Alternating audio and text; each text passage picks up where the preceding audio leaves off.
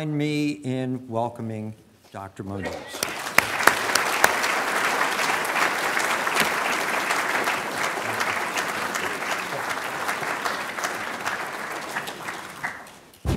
Well, thank you, uh, Rich, especially for your biting your tongue uh, at, the, at the appropriate place. Uh, but thanks to you and the Academy and for having me here for this uh, Sackler uh, lecture.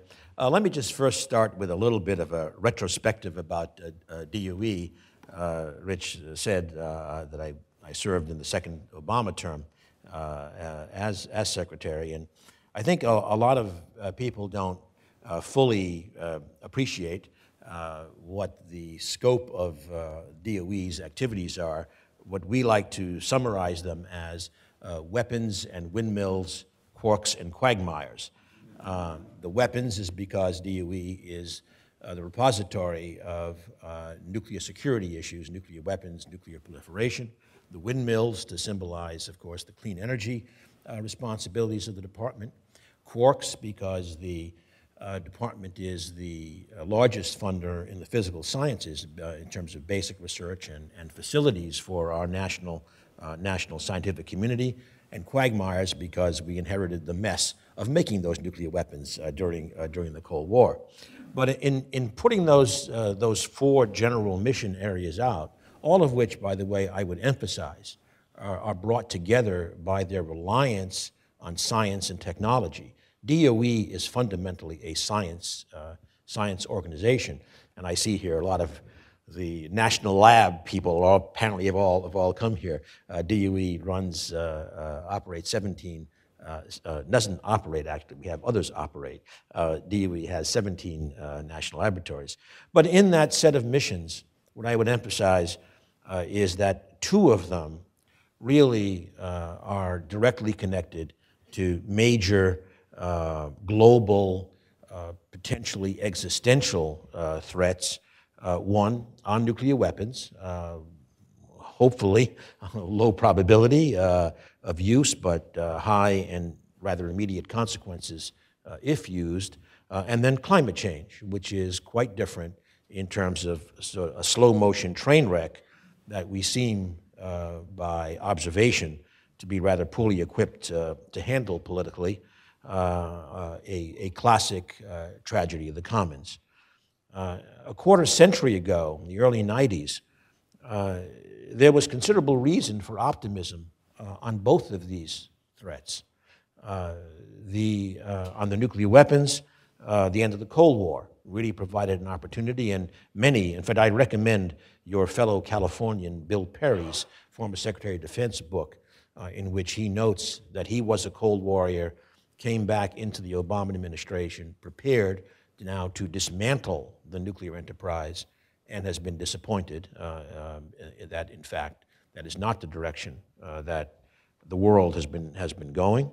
Uh, and then, similarly, in the early 90s, we tend to forget the meeting in Rio de Janeiro, the UN Framework Convention on Climate Change. It was adopted. This was a treaty ratified by the United States Senate uh, with the uh, commitment to stabilize greenhouse gas concentrations at a level preventing dangerous anthropogenic interference in the climate system. Of course, it left open what that meant quantitatively, but I, I, I do think it's worth remembering that we actually have a treaty uh, ratified by the Senate uh, to pursue these, these, uh, uh, these goals.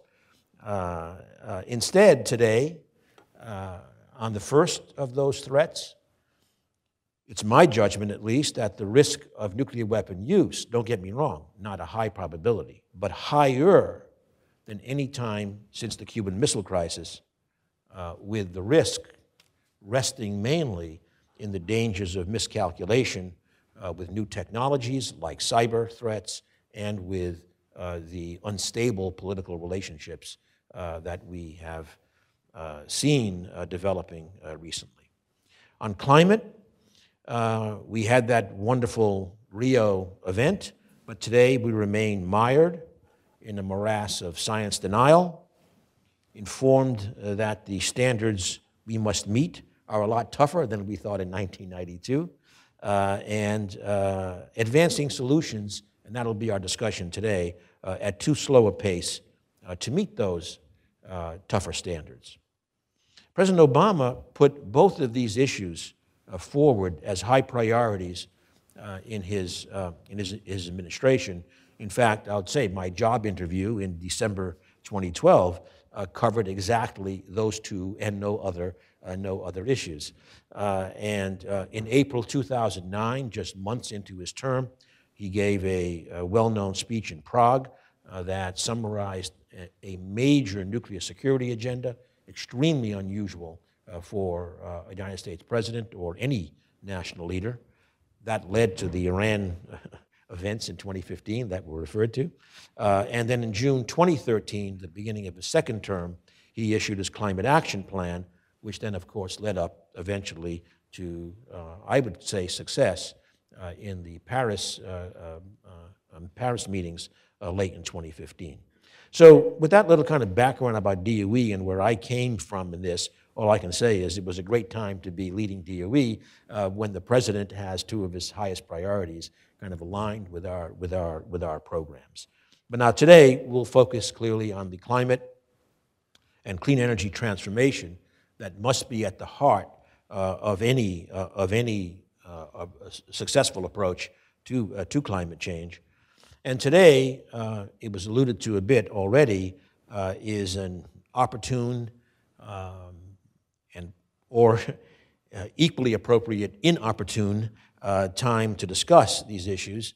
Uh, as mentioned, uh, the uh, Intergovernmental Panel on Climate Change, the IPCC, uh, issued a report a few days ago uh, in, in, in Asia on the differential impact of one and a half and two degree centigrade global average temperature rise. This came out of the Paris Agreement. We'll talk about it a little bit more, in which uh, the Paris Agreement reinforced the international consensus that we really have to work to keep uh, global warming uh, at no more than 2 degrees centigrade, but with a goal, perhaps aspirational, uh, to, uh, to come, uh, come out of this below 2 degrees, preferably at, at 1.5 degrees. So the IPCC, uh, collection of international scientists, set out to try to look at what would be the differences between 1.5 and 2 degrees and to try, try, to, try to sharpen those up.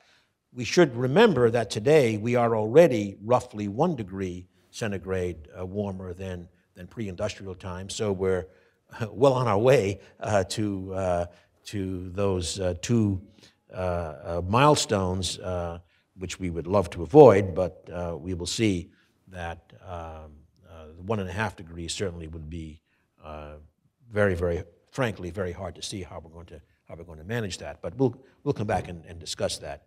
Uh, the, um, uh, and, and, again, this is enshrined, as I said, in the, uh, in the Paris Agreement. Now, to give a reference frame, um, you know, and these numbers are, I'm rounding off, but, you know, in, if we continue kind of business as usual, we're probably talking about a four degree centigrade increase uh, in, this, uh, in this century. Uh, if we execute, if the world executes Paris, and in round numbers, maybe we're talking three degrees. Um, and that means that Paris, we should not disparage it. I mean, Paris was an important first step. And I emphasize the first step because that means that in Paris, most countries adopted goals that one way or another translate to roughly 25 to 30 percent reductions in, in carbon emissions uh, by, uh, by 2030. And so, obviously, what the numbers I just stated earlier mean uh, is that, okay, if not before 2030, certainly after 2030, we have a lot more work to do, uh, and we have to accelerate the, uh, the um, uh, mitigation of greenhouse gas emissions to have any chance to come out in what is viewed as a uh, at least reasonable area. You all know, of course, and we'll, and we'll come back to this, that already where we are today, you know, it's undeniable well, apparently not. That's, that's demonstrably untrue. Uh, it should be undeniable that we are uh, already seeing uh, significant impacts. Actually, if I could have just the, uh, the, the slide come up, I'm just going to show if, if they can come up two slides. Yeah, okay. So this is a, a model of Shanghai um, uh, just doing nothing but looking at the sea level rise from two degrees. I'm not doing half degrees here. Uh, uh, from a two degree uh, two degree rise uh, in in temperature, uh, and then this is the four degree rise, which is the business as usual kind of kind of trajectory. Now, this is Shanghai, and obviously that's not, it's, yeah, it's not Venice, it's Shanghai. Uh, and, um, and obviously that would be pretty catastrophic. But of course, we also have to remember that in Shanghai, they have money and they would take various steps, expensive steps, to avoid this kind of outcome. But the thing we have to remember is there are a lot of other places in the world that don't quite have such nice skyscrapers that cannot afford uh, the kinds of adaptation uh, that would be required. And we could go on a long uh, roll on that in terms of dislocations it would cause, security challenges. But today, we'll just really stay focused on the, the clean energy solutions uh, to, uh, to this kind of outcome. Now, in the IPCC report, a very important statement was that to be on the track of the one and a half degree world would require something like a 45, maybe 50% reduction in CO2 emissions by 2030, not the goals that were set forth by any country in, uh, in Paris, let alone implementing those goals, I mean, actually realizing the goals, uh, and essentially 100% elimination of greenhouse gas emissions by 2050. Uh, later on, I'll, I'll come back and interpret that a little bit more, but, but that's the scale of what is being talked about to reach the one and a half degree centigrade uh, increase. Personally, I think the, obviously, I very much hope that that can be done, but I think in reality, uh, I, I think two degrees is going to be tough, but maybe we can get, uh, get, get, get there. Uh, and, uh, uh, but what's important is that we work really hard to stay as low as we can in that, in that temperature increase to mitigate the dr dramatic, dramatic effects. So clearly, if we are to accomplish one and a half or two degrees, we have to go a lot faster uh, in getting carbon uh, carbon out of, the, out of the system. Now, the second opportune or inopportune uh, fact of this week uh, that, that, that colors this discussion is Hurricane Michael uh, hitting, hitting, hitting Florida uh, with Category 4 force uh, and then other, other states.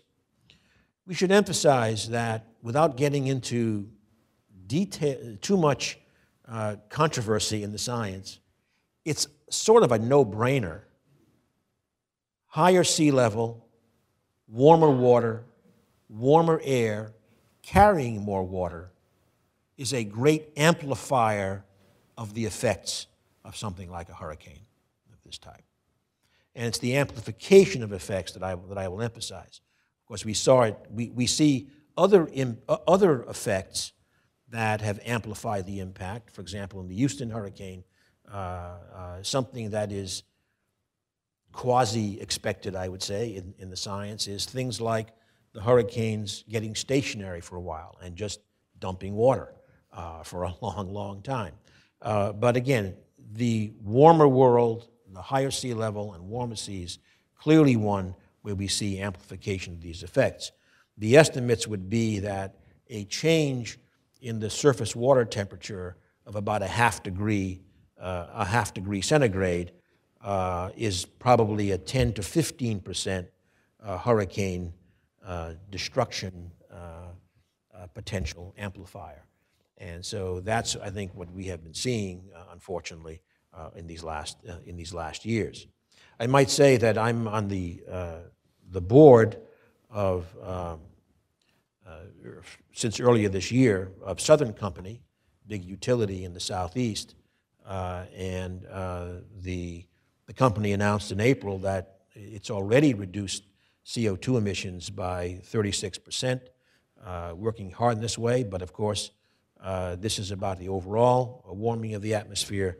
And uh, one of our uh, one of Southern's subsidiaries, Gulf Power, is right in the track of this hurricane. So I'm afraid that we will be learning uh, very, very, in a very detailed way uh, about the, the impact here. Now, I mentioned earlier the word adaptation in the context of that uh, Shanghai uh, uh, picture. I would just note again, so staying with Florida, where we have the, the hurricane right now, uh, another utility, Florida Power and Light, that one utility which does not serve all of Florida by any means, that utility has spent $4 billion in uh, hardening assets like poles, uh, preventing or uh, hoping to prevent flooding of substations, uh, putting in a little uh, uh, smart technology to help, especially in recovery, knowing where outages are and the like. If one company has to spend $4 billion, and we will see if that is anywhere near adequate in this, in this hurricane.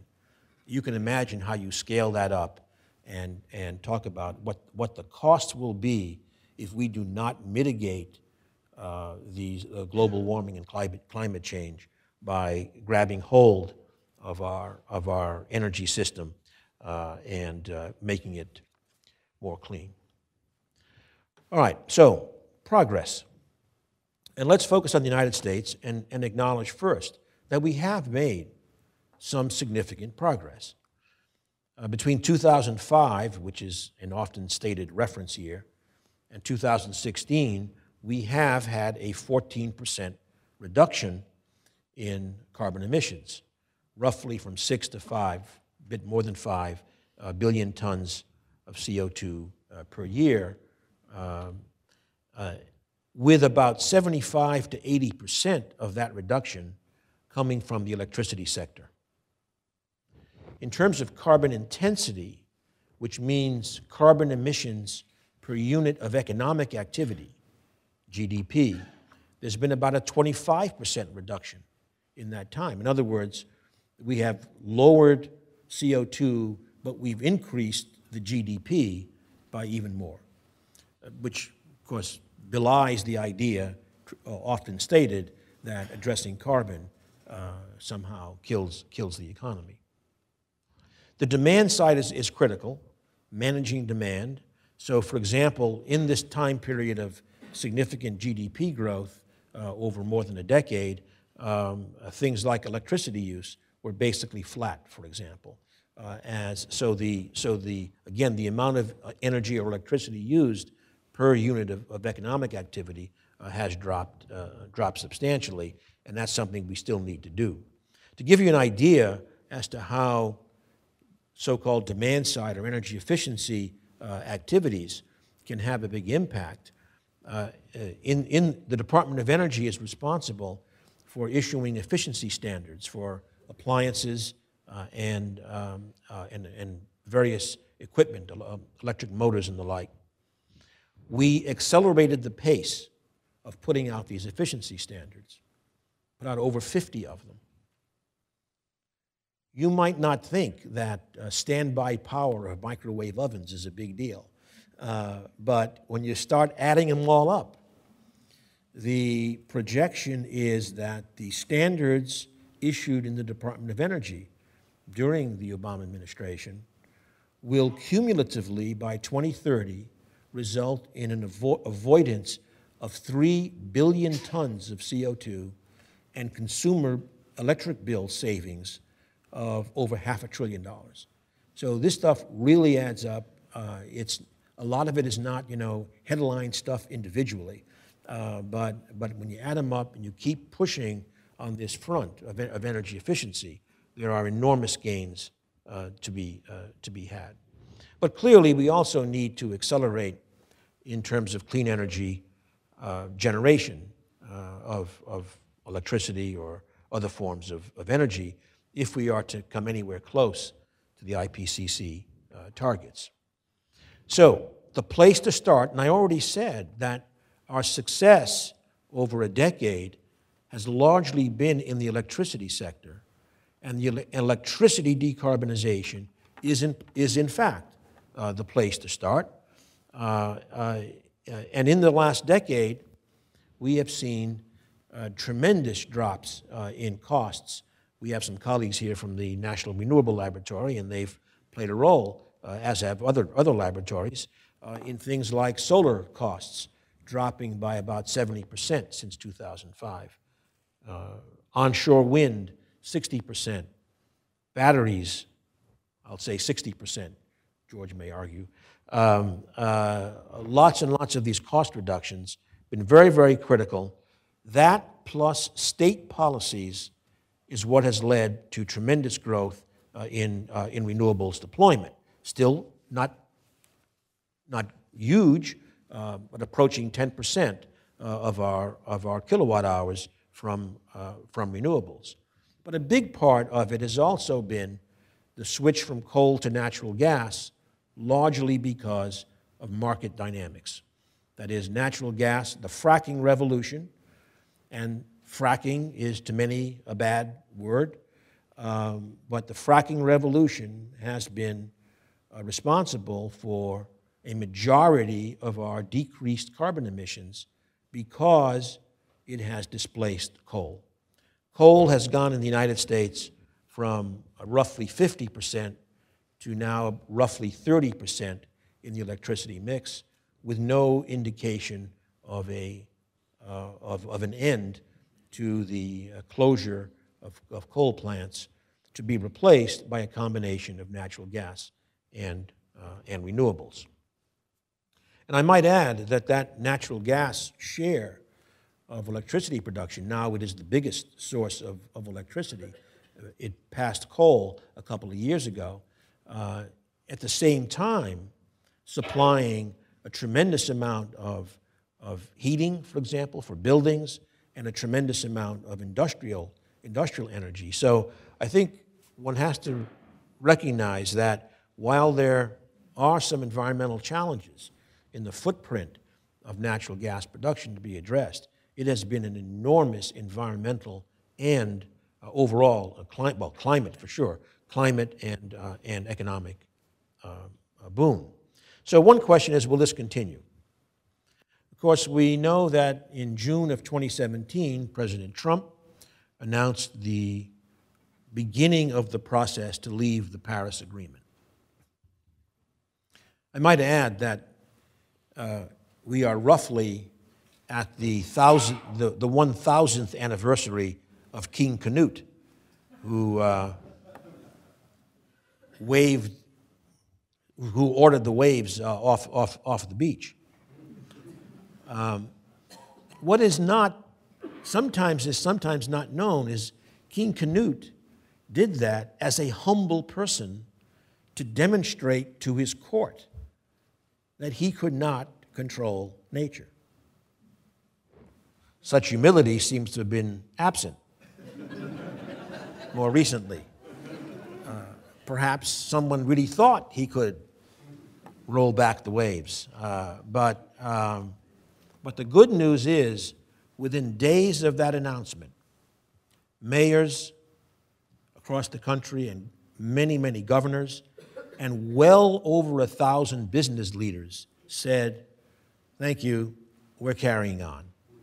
Uh, the, we are going to a low carbon economy.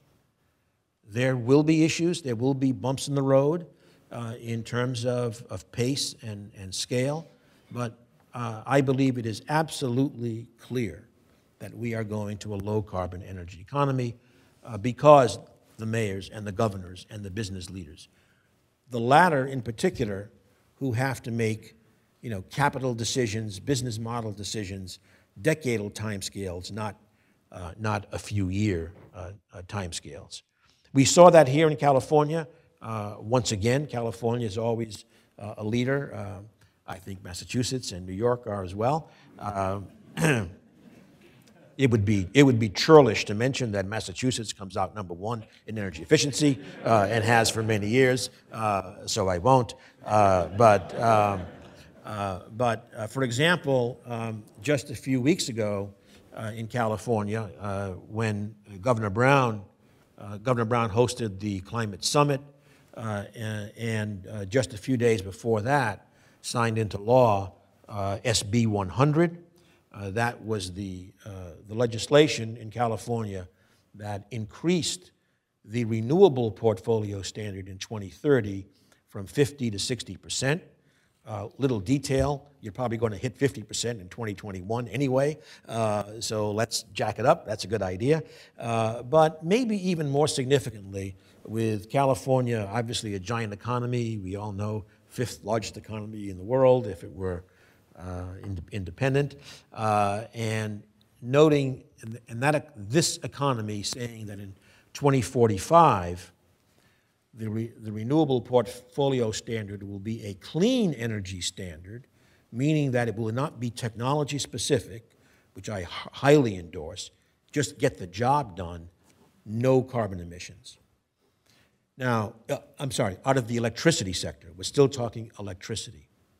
The, um, that's, a big, that's a big statement. Now, I do think this has to be interpreted uh, carefully, uh, specifically, and uh, uh, Andy Karsner um, from the Emerson Collective and I wrote a, an op-ed on this before the legislation uh, was signed, was passed, excuse me, that um, this should not be interpreted that every single plant must be zero emissions as opposed to the system being net zero emissions, allowing for some negative carbon technologies, some offsets, and, and the like.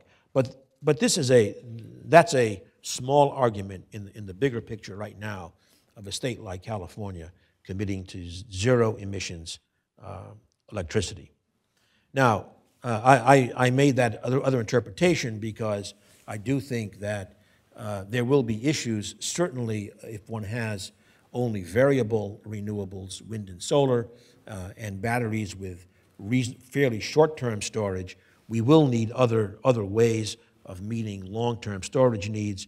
And I would just say that uh, natural gas, uh, I believe, is still going to be a part of the system, uh, pr predominantly renewables, but with some natural gas uh, in there. And I'll come back to how that can still be part of a uh, of a net zero system. I mentioned coal to natural gas as having been absolutely critical to our national progress uh, on lowering, lowering CO2. But I do want to emphasize, and this becomes part of that net zero discussion, that sometime down the road, maybe it's 20 years uh, from now, uh, when coal to natural gas switching is no longer part of the picture, uh, natural gas will itself be too carbon intensive uh, for reaching deep decarbonization uh, unless uh, there are other steps taken. Uh, and that's why we, we say that natural gas is, is, a, is certainly a bridge to that low carbon future, but probably will have some role in that deeply decarbonized future as well. Now, staying with electricity, in my view, uh, and it may not be for California, but the point is that, that very low carbon solutions, I believe, will look very different in different parts of our country and will look very different in different countries in the world. Which is why at the Department of Energy, we always emphasized a so called all of the above strategy, meaning advance the technologies for every and any fuel that can be part of, of a low carbon, low carbon future. I personally believe, and I believe this will be true in California as well, that solar and wind are, are relatively low energy density, relatively few megawatts per square, whatever, meter or per acre or, or whatever. And I think that uh, certainly higher energy density sources uh, will, be, uh, will be needed. Uh, and that's where, in different parts of the country and the world, I think nuclear technologies will also play a role in a deeply decarbonized uh, future. In particular, uh, I think in, with fission, nuclear fission, which is what, of course, we have today, um, uh, I believe that the technology direction of interest is much smaller, passively safe plants, so called small modular reactors, which have very nice technology features, but also have very much preferable financing features compared to these large 1,000 megawatt plus plants. Uh, I mentioned I'm on the board of Southern Company, which is also building the only two nuclear power plants in the country right now, and everyone knows their cost has gone, has, has uh, gone almost a factor of two beyond what was expected. So I believe the small modular reactors, which can be built on a manufacturing line, will be the future of that technology. But I also want to note that nuclear fusion is getting, believe it or not, is getting a new look. Uh, and um, there is in the nuclear business today, fission and fusion, the most incredible burst of innovation and entrepreneurial activity that that field has ever seen. Frankly, because they didn't see that much before. Uh, but now there's, there's roughly 50 companies, private companies typically, uh, working on various technologies. One of them on, on fusion, uh, um, just down the road here, a UCal Irvine spinout, where I was spending time this morning. It used to be called Tri Alpha Energy, now it's called TAE. the CEO would be horrified if I invited you all to go to go visit it, uh, but uh, it, it really is interesting. Um, new ideas, new technology, a fusion technology that doesn't create even any neutrons, uh, for example, uh, which has enormous implications for providing no no radioactivity, uh, et cetera. So look, we'll, we'll see. They also work with Google on artificial intelligence for running the experiments. They've also had a technology spinout called TAE Life Sciences for using the technology for, for cancer therapy.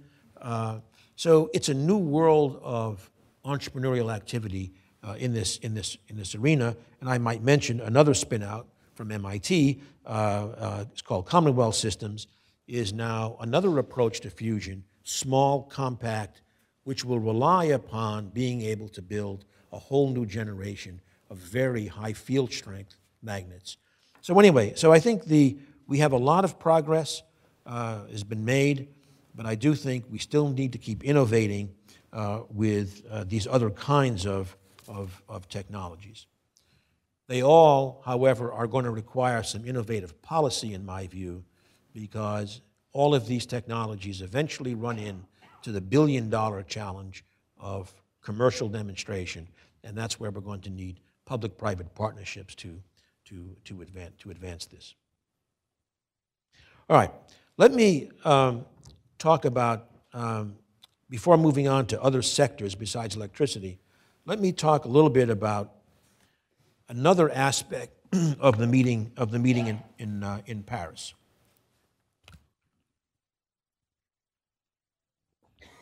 We've already mentioned the Paris Agreement, which by definition was the last day of the Paris meeting, COP21 meeting. But on the first day of the Paris meeting, another important event occurred, not as broadly recognized. And that was when national leaders, including President Obama, President Xi of China, and 18 others, announced something called Mission Innovation, with a capital M and a capital I. And what this was, was a set of goals that each would pursue to double R&D investments in clean energy over a five-year period. So the idea was we need to accelerate the technology transformation. Innovation is at the heart of climate solutions. And so we, these 20 countries at that time, made that commitment for opening up the innovation pipeline. Now, unfortunately, the current administration uh, got the factor of two confused in terms of numerator and denominator uh, in their proposal to Congress. But the good news is Congress didn't listen. And Congress, uh, for the uh, fiscal year 2018 budget, actually increased the clean energy budgets by over 10%. Not quite 20, but I'll take it. Uh, and this year as well, for 2019, uh, also an increase, not quite as large given the budget constraints. But the good news is that when all is said and done, Congress recognizes the importance of these clean energy investments. The climate word is not often used, but the innovation word is very popular. Uh, and, uh, and so I think this has really, really showed leadership, frankly, in a bipartisan way uh, from, uh, from, uh, from the Congress. And while, you know, countries may not meet the factor of two in five years, but the trends are really uh, very, very positive in many ways. And we are seeing activities together. For example, um, when Mission Innovation was established, Mexico, one of the 20 countries, asked to take the lead in organizing activities on advanced materials for energy technologies. They held that workshop. Uh, uh, the United States and Canada helped with them, a different kind of NAFTA, or whatever it's called now. Uh, the, uh, and that happened, and in fact, uh, uh, the, the issue of using high throughput experimental methods and very, very large scale computation and machine learning is in fact uh, move, moving forward as part of this international uh, collaboration. So there, there are some good signs.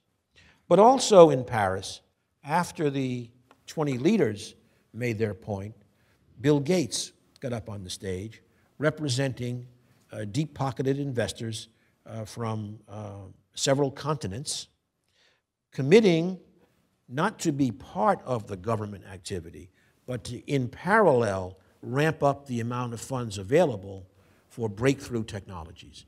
And they have, in fact, established uh, the Breakthrough uh, Energy Fund and have made a bunch of investments. So, this kind of public private in, uh, intersection, I think, is a key to be able to accelerate the development and the deployment uh, of these technologies. Now, that's all great. But let me point out so far, in talking about our progress and our technologies, we've talked about electricity. Electricity is, in fact, the lead horse for decarbonization. However, it's less, in the United States, it is less than 30% of our emissions. We cannot deeply decarbonize only by addressing the electricity sector in my view, we can't deeply decarbonize, even if we electrify as much of the remaining sectors as we can sensibly. So we've got to look at our biggest em emitting sector now in the United States is transportation, slightly more than electricity. Industry is a large emitting sector. And heating of buildings, uh, commercial and residential buildings, is also a significant uh, part of the emission profile. So we have to address all of these sectors. And frankly, I would say, roughly speaking, they are all harder to decarbonize than electricity. So I think that, frankly, you know, we made some progress, like um, automobile efficiency standards have helped a little bit, but the needle hasn't moved a whole lot. Um, uh, in the United States, uh, we use more energy for heating than cooling. Uh, warmer weather, you know, less heating, a bit more cooling. It has not led to a major change there. Although we should, I'll make as an aside, I should remind you that cooling in the world is going to be an enormous energy load going forward uh, in the more tropical uh, uh, areas. Uh, and in fact, fortunately, in 2015, we also reached an agreement in Kigali to modify the Montreal Protocol to phase out hydrofluorocarbons uh, from uh, air conditioners um, over, unfortunately, a rather extended period. Um, but that alone, if successful, and there's still some technology that needs to be, to be developed, successful, that alone could account for about a half a degree centigrade warming uh, by, uh, by, by 2100. Anyway, the point is we really need to look at all of these other sectors transportation, industry, buildings. Buildings don't sound necessarily so difficult, except for the fact that they last an awfully long time. Uh, and uh, new buildings, no problem. uh, but uh, the, the old, old buildings start. So we, we are going to need, in my view, to dramatically reshape the R&D portfolio, preferably by expanding it, as we said earlier, uh, with everything like advanced batteries, potentially a hydrogen economy, um, things like renewable gas. It may not be the most expansive resource, but renewable gas, biogas, large-scale carbon management, and low-carbon liquid fuels. These are examples of the kinds of technologies where uh, we have not really, in my view, invested sufficient effort. Uh, a lot of these have very fundamental science problems yet, yet to be addressed. Let me just make a few comments on two of them the hydrogen economy uh, and, whoops, because I'm getting late, uh, the hydrogen economy and large scale carbon management. So, one of the big challenges, for example, is not just low carbon electricity, but low carbon heat. For example, in industry where high temperature heat, heat is required. Uh, this may, uh, so hydrogen could be uh, a complement to electricity in, in satisfying a whole bunch of needs in industry uh, and in, uh, and in uh, transportation. Um, it could, in a certain sense, be, in many ways, the, repla- the, the replacement for natural gas if we can make an adequate supply uh, at very, very low, uh, with very, very low carbon emissions. Today, hydrogen use is growing, mainly in our, in our refineries, and it is produced by, uh, mix, by putting natural gas with steam um, uh, to make the hydrogen, but it, it releases uh, carbon dioxide. Uh, however, one approach can be to start capturing that carbon dioxide. The, and one plant in Texas, DOE gave some money for, it's been operating now for several years. It does, it does just that. It converts gas to hydrogen for a refinery, captures the CO2, sends it to a old oil well in Texas, and produces additional oil while the CO2 is kept underground. So that's the kind of solution that, that can help. Of course, uh, and be almost carbon free. Now, of course, the dream is to lower the costs for electrolysis uh, to convert water to hydrogen and oxygen uh, without any carbon, carbon at all. To do this, uh, we will need capital cost reductions and a lot of cheap carbon free electricity uh, to, uh, to run this. But these are possibilities which could really begin to address large parts of the non electricity uh, sector. Uh, similarly, for transport, fuel cell vehicles are coming along, and, and, and I think especially uh, for, um, for uh, heavier vehicles um, could really uh, have, a, have a major role. Uh, we are, of course, seeing a lot of progress on battery vehicles, uh, and indeed, I think that within a decade, we will have reached the tipping point where the cost of ownership of a 300 mile range electric, ve- electric vehicle will be completely competitive with, with an internal combustion engine. Let me just uh, skip to uh, large scale carbon management, which I also believe is essential. What I mean by that is that uh, I think we need to either capture a lot of the carbon emitted from our various facilities or from the air. We need to be able, hopefully, to utilize a lot of that carbon dioxide. I mentioned enhanced oil recovery, but also in large commodities like fuels, maybe cement and the like, and or sequester the CO2 underground, either geologically or biologically uh, through land use or engineered, engineered plants.